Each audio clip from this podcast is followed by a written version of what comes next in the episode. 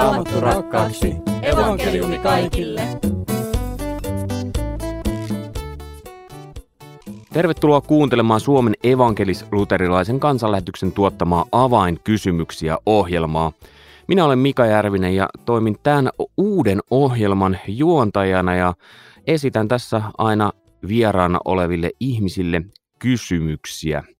Ja jos sulla hyvä kuulija on joku kysymys mielessä, jonka haluaisit lähettää, niin voit lähettää sen tekstiviestinä, WhatsApp-viestinä tai vaikka Telegram-viestinä numeroon 044 44 77 814. Eli 044 44 77 814.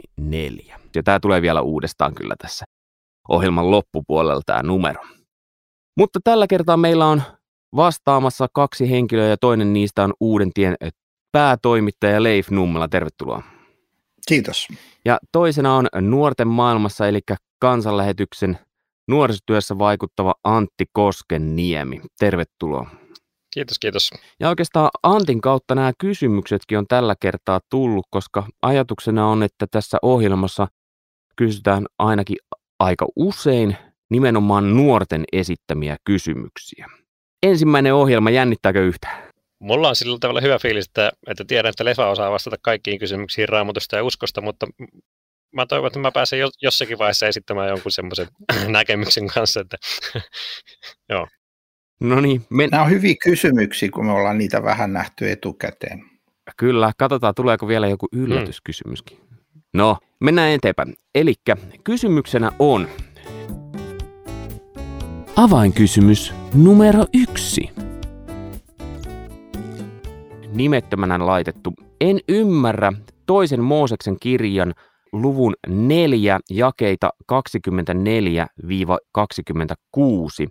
Ja mä luen tämän kohdan tässä nyt ensimmäisenä. Eli tämä menee näin. Matkan varrella Herra tuli Moosesta vastaan paikassa, johon hän oli perheineen yöpynyt, ja aikoi surmata hänet. Silloin Sippora otti terävän piikiven, leikkasi pois poikansa esinahan ja kosketti sillä Moosesta jalkojen väliin sanoen, sinä olet minun veriylkäni. Niin Herra jätti Mooseksen rauhaan. Sippora oli ensimmäinen, joka sanoi veriylkä puhuessaan ympärileikkauksesta. Kumpi aloittaa vastaamaan? Mitä tämä tarkoittaa? Mä, mä voin aloittaa, mä, mä annan kaksi niin kuin tämmöistä perusperiaatetta äkkiä tähän, kun luetaan raamattua. Yksi on se, että kun me lähdetään siitä, että on olemassa Jumala, joka on sen raamatun niin kuin synnyttänyt viime kädessä, vaikka siinä on kirjoittajat, jotka on kirjoittanut omalla kielellään ja tyylillään, niin tota, ää, ei, ei pidä lähteä semmoisesta ajatuksesta, että mä ymmärrän heti kaiken. Se on, niin kuin, se on niin kuin mahdoton ajatus, että jos on kaikkivaltias luoja Jumala ja hän puhuu meille, niin hän ei saa puhua tai hän ei voi puhua mitään muuta kuin semmoista niin kuin ABC, että mä ymmärrän sen jokaisen ajatuksen siitä. Siis lähtökohtana pitää muistaa se, että me ei, me ei ihan kaikkea ymmärretä. Mun on pakko jatkaa heti tuohon, mitä kysyt, että, tai sanot, että tarkoittaako se sitä, että jos tulee liian vaikea kysymys, niin ei jää märehtimään sitä, vaan sitten vaan hyppää eteenpäin ja palaa ehkä myöhemmin siihen, vai mitä? tai jäämärehtimään. Siis mun toinen neuvo oli se, että lue se rauhassa, lue se toisen kerran, mieti mitä, mitä ihmettä tämä voisi tarkoittaa. Ja sitten rupeat vähän kyseleen sieltä ja täältä ja katsot ehkä jotain, jos sulla on käytettävissä jotain kommentaaria ja muita, muita ja kysyt raamattuopettajilta ja muilta. Eli märehdi sitä vähän, niin kuin, että mitä tämä voisi tarkoittaa, mutta tietysti sitten niin kuin, ei voi pysäyttää raamatun lukuansa siihen, että mä en tätä yhtä kohtaa tai näitä kolmea kohtaa ymmärrä. Se oli niin kuin sen mun ensimmäisen pointin ajatus, että, että sun pitää mennä eteenpäin ja, ja hyväksyä se, että siis nyt me ollaan hyvässä seurassa, jos me ei ymmärretä kaikkea raamatussa, koska apostoli Pietari Uudesta testamentista sanoo apostoli Paavalista, että hänen kirjoituksissaan on yhtä ja toista vaikeatajuista. niin silloin niin kun me ollaan hyvässä seurassa, jos me todetaan, että niin Paavalissa, mutta myös vanhassa testamentissa on yhtä ja toista vaikeaa ja tämä on yksi tämmöinen kohta muuten, tämä mitä nyt kysytään. No mennäänkö nyt sitten eteenpäin, että mitä tämä tarkoittaa? No joo, tota, mä ajattelen, että hyvä tapa lukea raamattu on se, että kun tulee tämmöinen hankala kohta, niin, niin katsoa, että mitä, mitä sitä ennen on sanottu ja mitä sen jälkeen on sanottu.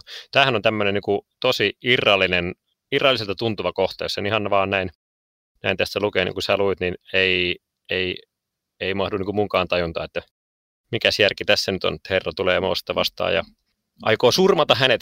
Ähm, vaikea ymmärtää. Mutta jos luetaan hiukan aikaisemmin, luetaan tota toista Mooseksen kirjaa, luetaan ensimmäistäkin Mooseksen kirjaa, niin, niin sieltä käy ilmi, että, että Jumala on valinnut äh, Abrahamin, Israelin tämmöiseksi kantaiseksi ja omaksi, omaksi niin kuin Abrahamin kautta Israelin omaksi kansaksensa. Ja Mooses saa, saa sitten myöhemmin tehtäväksi vapauttaa Israelin kansa Egyptin orjuudesta. Ja silloin kun Jumala Abrahamin valitsee ja tekee tämmöisen liiton Abrahamin kanssa, niin yksi sen merkeistä on, on tämä niin kuin poikien ympärileikkaus. Että poikavauvat, heille suoritetaan tämmöinen ympärileikkaus. Se on niin kuin merkki siitä, että he kuuluvat tähän Jumalan kansaan. Ja Mooses, jonka Jumala sitten valitsee omaksi tämmöiseksi, uh, no miten, toimintansa välikappaleeksi, kansan vapauttajaksi ja kansan johtajaksi, niin, niin tässä käy ilmi, että hän ei ole niin kuin suorittanut tätä ympärileikkausta omille pojillensa. Ja Mooses on menossa johtamaan kansaa vapauteen. Jumala tulee häntä vastaan ja niin kuin, tällä kohdalla ikään kuin osoittaa sen, että, että hmm, hän on äh, armollinen ja rakastava Jumala, mutta hän on myös aika pelottava Jumala ja hänet täytyy ottaa todesta. Että ei voi tehdä niin, että, että yrittää olla kansanjohtaja, mutta ei kuitenkaan yrittää olla Jumalan kanssa johtaja, mutta ei kuitenkaan niin kuin noudata Jumalan kansan lakia ja, ja sitä liittoa Jumalan kanssa. Ja sillä mä ajattelin, että Mooses tässä ennen tehtävänsä alkua niin kohtaa Jumalan pyhyyden ja, ja kauhistuu sitä, mutta kohtaa sitten myös Jumalan armon ja rakkauden siinä, että, että Jumala säästää hänen henkensä tässä ja hommat jatkuu. Tällainen, tällainen selitys mulla olisi tähän kohtaan. Toi tosi hyvä, hyvä selitys ja sitä vahvistaa se, että juuri ennen kuin tämä tapahtuu, niin siinä sanotaan, että puhutaan tästä Faaraon paaduttamisesta. Nythän Faaraon paaduttaminen oli se, että hän ei suostunut tekemään, mitä Jumala halusi. Ja nyt jos Mooseskin niin kuin alkaa paaduttamaan itsensä eikä tee, niin se on hyvin vakava tilanne. Ja just sen takia se, mitä äsken, äsken selitit, on hyvä selitys tähän.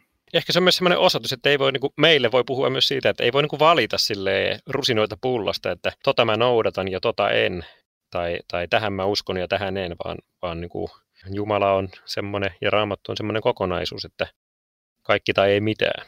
Jos ajatellaan uutta testamenttia, niin tämähän vertautuu kasteeseen siinä kohtaa, että, että ympärileikkausta käytetään tämmöisenä niin kuin vanhan testamentin liitonmerkkinä.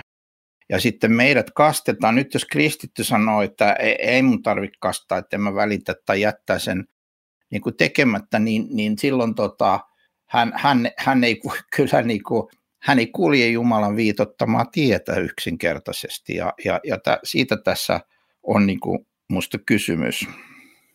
Joo, paljon tuossa silti on semmoista myönnän, että vaikea, vaikea itsekään ymmärtää, että, että miksi siinä puhutaan veriyljästä ja, ja mitä se tarkoittaa. Että Sippora oli ensimmäinen, joka sanoi veriylkä puhuessaan ympärileikkauksesta. Sitä en osaa selittää enkä lähde edes arvaamaan.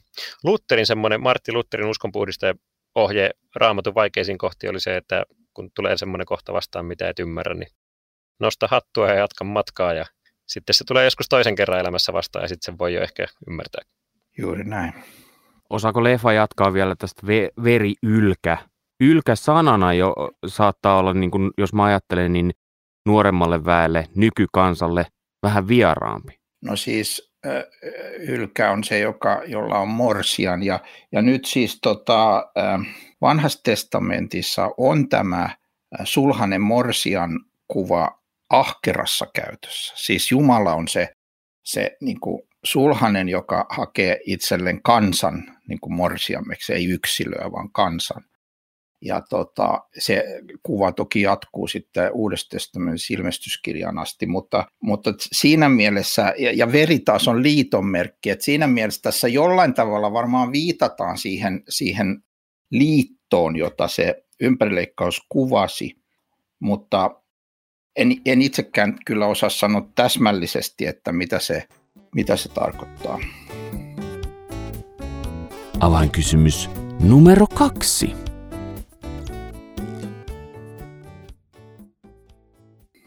Lyhyt kysymys vielä tähän loppuun, että apostolien teossa kertoja on välillä minä kertoja ja välillä me kertoja.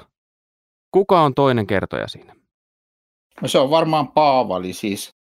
Ää, täällä se, se alkaa täältä muistaakseni 16. luvusta, että kun Luukas, joka on kirjoittanut apostolien teot ja Luukkaan evankeliumi, puhuu tästä, niin kuin, kertoo näitä asioita, niin sitten hän alkaa yhtäkkiä puhumaan kun nyt olimme purjehtineet Troasta ja niin edespäin. Niin tota, hän varmaan puhuu siinä siitä, että hän on matkakumppanina Paavalin kanssa. Olihan siellä muitakin. Niin, eli siis Luukas on tämä kirjoittaja. Kirjoittaja, joo. Niin mäkin ajattelin, että Luukas on kirjoittanut koko, koko kirjan ja sitten osassa hän on ollut mukana ja sitten kertoo, että me mentiin sinne ja, ja tehtiin tuota ja tuota ja sitten kun hän ei ollut mukana, hän kertoi, että Paavali meni ja Timoteus meni ja minä istuin kotona. Eli sama, sama, sama henkilö, joo. joo. Hyvä kysymys, tosi hyvä kysymys kyllä. Se on tarkkaan luettu apostolien tekoja. Joo.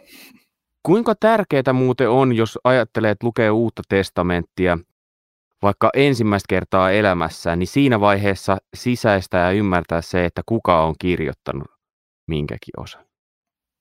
Riippuu vähän tilanteesta, että että tota, mi, mitä ollaan just sillä hetkellä lukemassa. Ää, välillä ei ole minusta, jos ymmärtää, että se on niin kuin Jumalan sanaa, niin tota, sillä ei se kirjoittaja ole niin kuin ratkaisu, mutta joskus se voi auttaa ymmärtämään, että, että jos edellä on tapahtunut jotakin ja sitten tämä tietty kirjoittaja sanoo jotakin, niin sitten on helpompi ymmärtää, miksi, miksi juuri hän sanoo näin. Joo, mäkin sanoisin, että ei se ehkä nyt se kuka sen on kirjoittanut, mutta kyllä se yleensä auttaa, kun tietää jotakin sitä niin kuin kontekstista, että vaikka Paavali kirjoittaa kirjeitä seurakuntiin, niin, niin, niin mitkä siellä on ollut ne kysymykset ja minkälainen seurakunta se on ollut, niin sitten se auttaa ymmärtämään niitä Paavalin neuvoja vaikkapa. Kyllä raamatun tutkimuksesta on sille hyötyä sen ymmärtämiseen. Avainkysymys numero kolme. Hei, mä lupasin ylläri kysymyksen teille, niin nyt tässä se tulee. Tämä on hyvin henkilökohtainen. Mä luulen, että molemmat on kyllä elämänsä aikana saanut vastata tähän, mutta mikä on teidän lempiraamatun kohta ja miksi? No, mulla vaihtelee kyllä aika paljon se, että mikä puhuttelee. Tosi paljon on tosi upeita ja kauniita kohtia, mutta kyllä mä varmaan sanon Jeremia 29.11, koska se on ollut mulle semmoinen tosi rohkaiseva mulla ja myös mun vaimolle ja meille yhdessä. Siinä se on kaiverrettu meidän, meidän tota, kihlasormuksiinkin. Se, tämmöinen, missä Jumala sanoi, että minulla on omat suunnitelmani teitä varten, ne ovat rauhan eivätkä tuhon ajatukset. Munkin on vaikea sanoa tiettyä mielikohtaa, on monta, monta hyvää kohtaa, mutta mä oon pikkusen joskus provosoinut tässä kohtaa sanomalla, että mun yhä uudestaan läpi, läpi mun elämän, niin yksi mielikirja on ollut, ja nyt tulee yllätys varmaan monelle, mutta saarnaajan kirja. Mä en tiedä mitään kirjaa, joka niin kuin avaa elämän kokonaisuuden, mielekkyyden ja ei-mielekkyyden.